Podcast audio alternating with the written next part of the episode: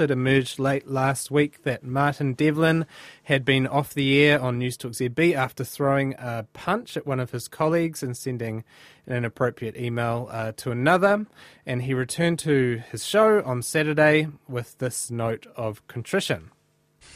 First, I can't start this afternoon's program without quickly acknowledging the story that made big time news yesterday. It's all on the New Zealand Herald and and plenty of other news sites around New Zealand if you're interested in reading the gory details. I let myself, I let my family, I let my friends, I let my employers, and I let all of you who listen to this program down. And it's not the first time. So that's Martin Devlin, and he went on for a little bit in that fashion, and he went on to conclude his apology with this slightly jarring transition. And my employers, my family, people I've just mentioned, I will come through this. I will come through this. Please I ask you to respect the fact that I'm not going to talk about it on air anymore, and I'm not going to mention it. I'm not going to take any any calls on it or anything like that.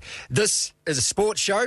That's what we do. We're into sport, and let's kick it. Let's do it. Like DRS has had some stuff ups, but that one there just defies all logic. That was Martin Devlin on Saturday uh, in a statement that NZME and he probably hoped would put a lid on the story. And has it? It has not. Stuff printed a story about the colleague who was on the receiving end of Devlin's punch attempt, and that person is reportedly unhappy with NZME's investigation into that incident, which was led by the company's chief of radio, Wendy Palmer.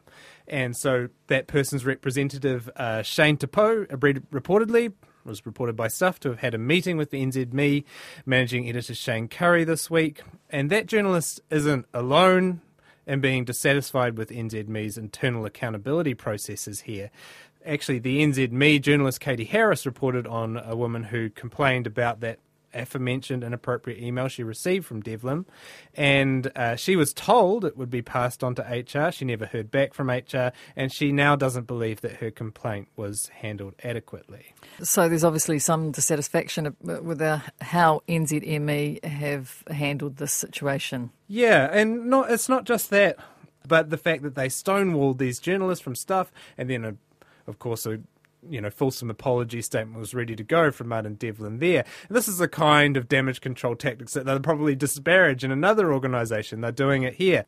Probably more than that, there is some dis- dissatisfaction out there that Martin Devlin, he still has a job, he's still on air. That's particularly given, as he mentioned in his apology, that this isn't the first time he had to give an apology in 2019 as well, after he had a derogatory on air rant about the journalist Madeline Chapman, uh, who took a banner to a Black Caps match protesting Scott Kuggeleijn's inclusion in the team. He was also charged with disorderly conduct in 2011 after a public dispute with his wife. So it, it appears that besides all that, NZME has now set the bar for dismissal somewhere higher than taking a swing at a co-worker and sending others inappropriate emails. It's either that or they have different standards for the Devlins of the world than they do for their other Stuff. So that prompted staff investigative journalist and former recent former NZME employee Kirsty Johnston to tweet pretty incredulously.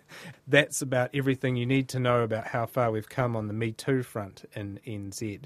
Uh, this is coming at a time when other radio stations are being criticised for their culture. Yeah, it's not a great time in NZ Radio. A lot of stories coming out all at once. This is definitely not the only one. We had One News Kristin Hall reporting on an alleged culture of bullying at MediaWorks, uh, which runs the other half of the country's commercial radio stations. And as part of that series, Hall reported on I mean, you'd call it at best ill considered stunt called the masked single on the radio station The Edge. And in it, a woman was told she was being set up on dates with prospective partners. They had masks on, they weren't actual prospective partners, they were just MediaWorks interns, and she wasn't told that. She felt like it was a cruel joke. She wasn't about to find love. This actually reminds me, I don't know if anyone remembers this. Text in if you do, text Karyn, the, of, of the New Zealand reality TV show Living the Dream, where there was a protagonist and he was the only one that was not an actor, and everyone around him was an actor, and he wasn't told. Of course, at the end of that TV show, uh, this guy, his catchphrase was crikey, I believe. Uh, he won $50,000, and this woman apparently didn't get any money and seems to have just got uh, heartbreak and embarrassment. So there, well, that's not all. There was also a Herald story about RNZ, which revealed that five people have been accused of sexual harassment, sexual misconduct, or sexism in the last five years at this station. And this has all prompted media commentator and former Herald editor Gavin Ellis to write that our radio industry needs a culture change. And he argues that the industry needs to stop feeding what he calls the ego monster, which allows some of its biggest stars to act inappropriately with virtual impunity. And on that front, he actually points to MediaWorks as a sign of hope because its chief executive, Cam Wallace, has at least commissioned an external culture review by Maria Dew QC. Uh, it seems that Stuff is now asking NZME to follow suit and do its own external review. It hasn't responded to those uh, pleas or those questions about that possibility. Remains to be seen whether it will outsource its own investigation to someone outside the tent, someone other than its own chief of radio. It was Martin Devlin and NZME and those emails that allegedly uh, had content that was. Um, I, I, don't really know what the word is because has anybody seen those emails? They're described in Katie Harris's story about it. You can read it on the Herald to its credit, reporting on its own you know, within its own stable. It, it was at the time that the Russell McVeigh controversy was happening, and he used uh, some terminology that called that uh, scandal into the mind of the person receiving the email. He said, "Oh."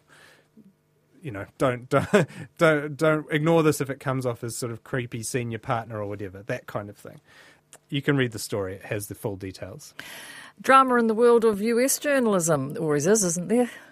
Yeah, this is another one that has caught my eye. It might not have necessarily registered with some of the listeners, but earlier this month, just as background, a pretty obscure Twitter account, the Stanford University GOP Twitter account, shared some old pro Palestinian tweets from a young journalist called Emily Wilder.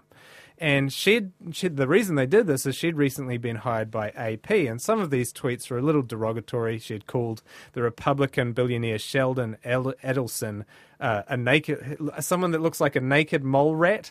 She pretty accurately said there was no shortage of opinion pieces calling right-leaning commentator Ben Shapiro a little turd. Uh, these weren't particularly out of ordinary. They're, I mean, they're a little bit off the wall, but they're not particularly out of ordinary for a college student. But these tweets about her tweets got amplified by Republican politicians like the Arkansas Senator Tom Cotton, who feigned concerns that they showed the AP had pro Palestinian bias and anti Semitism, even though Wilder is actually Jewish and at that point was working in its Arizona newsroom, nothing to do with, with Israel or Palestine. So essentially, this was the loudest opponents of so called cancel culture going out to convince an organization to fire a new journalist for her views, which is pretty much the textbook definition of cancel culture. So, so did she get fired? Yes. So they managed to cancel her. The AP obliged them. They fired Wilder. Wilder has since said there's absolutely no doubt that she was cancelled. And what's the response been to the firing? Uh, it is not very good. There's been, in some quarters, actually real fury from journalists. More than 100 AP journalists signed a letter expressing concern. AP leaders responded with their own statement to staff which basically just fueled the fire. AP is in the business of fact based journalism, they said. It is who we are. We have those values to ensure we maintain our position as an unbiased source of information. And did they actually uh, say what they'd fired her for? No, so this is an unspecified breach of their social media policy. And the organisation has refused to say what she did wrong, but the only tweet that people have been able to hone in on that was because they said it was something that happened during her tenure, which is only the last month or so. The only one that people have honed in on reads objectivity. In quote marks, feels fickle when the basic terms we use to report news implicitly stake a claim so, for instance, using Israel but never Palestine or war but not siege or occupation are political choices, yet media make those exact choices all the time without being flagged as bias. So, Emily Wilder there was making a point about uh, the problems with so called objectivity, and that may ironically be the statement that got her fired over her perceived lack of objectivity. And uh, are the waters calm now? they are absolutely not calm. So this has sparked a bit of a, a, a war of the think pieces in the US. The, the issue here is it raises that debate about objectivity that Wilder was making a really good point about in that tweet. So her work wasn't her problem. Actually, you know, this was not. The AP was saying, oh no, there was problems with jeopardizing their reputation for fact based journalism, but there was no criticism that her stories were not fact based or that they had failed to account for other views. The thing that got her offside with her bosses was expressing her views openly. And of course, all journalists have views. The fact that they don't express them in public doesn't mean that they vanish or that they don't contribute to their reporting or motivations. Policies like APs are pretty common, but all they do is really mask the public perception of bias rather than stop journalists having biases themselves. And that's really an interesting debate because that has real consequences. It can limit who reports on stuff. We've had situations recently, real situations in the US, where at the Washington Post, a victim of sexual assault was told she cannot report on sexual assault because she might be biased because she has personal experience of the story. We've had criticisms about black journalists covering Black Lives Matter because they feel that they have uh, a, a predisposed view on this. And of course, if these people are taken off the case, the narratives that come in are, t- are not totally uh, neutral viewpoints. No one has a neutral viewpoint. All you, all that's coming in is you're t- removing the people that have personal experience of these things, and you're putting in people that might be more inclined to reinforce or not question or not be antagonistic towards the dominant narrative or the authoritative, na- or the, the narrative of authority. And Hayden, you wanted to end with belated coverage for the Samoan election. Yes. So last time, uh, last time we were talking about the Samoan election, it was about how little coverage there'd been, uh, how things have changed. Uh, this, this, so it was April nine you might remember this. Two of our the election was held on April 9, and two of our biggest media companies didn't actually carry stories on it on their websites for two days. The election happened on a Friday, and it wasn't until Sunday that Stuff and the Herald posted stories about its historic result. At that time, it was a dead heat, 25 all to Fast and HRPP with an independent still to make up his mind. Uh, and at that time, uh, Auckland University academic Patrick Thomsen said the lack of coverage showed again that same thing. Which narratives are privileged? Which narratives are accepted as fact? Which narratives which uh, are amplified by the media at the expense of others? So this is what he said to me on Mediawatch the only people who are covering our communities are ourselves. Um, and so that begs that question around who do we value in this country? That's the wider question that this kind of connects to. I mean, why is it that our journalists don't feel comfortable or don't have connections to Pacific communities, right? There's a bigger question there around, again, the hierarchies that exist in our country. That's Patrick Thomsen speaking to me about the lack of election coverage, Samoan election coverage in our media. Uh, it's a fast-moving situation, or slow, whichever way you look at it in Samoa. And but now with the locking out of Parliament, there's talk of treason. But it must be getting the coverage it deserves now. It's everywhere. Yeah, well, yes, yes, and no the New York Times and the Daily Mail have turned their attention to this story, so it's everywhere.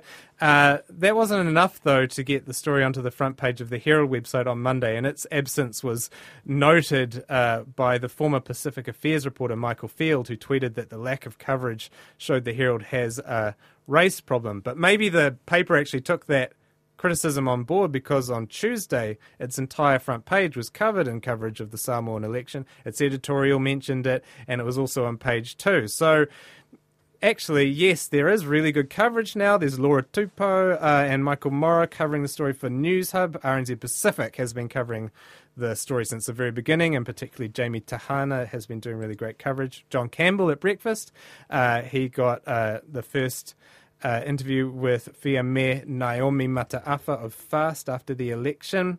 And the Spinoff's, The Bulletin, have to shout out The Bulletin has regularly led with roundups on the election. So there is there's pretty there's pretty widespread coverage now after we were complaining about the lack of it on uh, in early April. So do you think it marks a turning point for coverage of Samoa's affairs?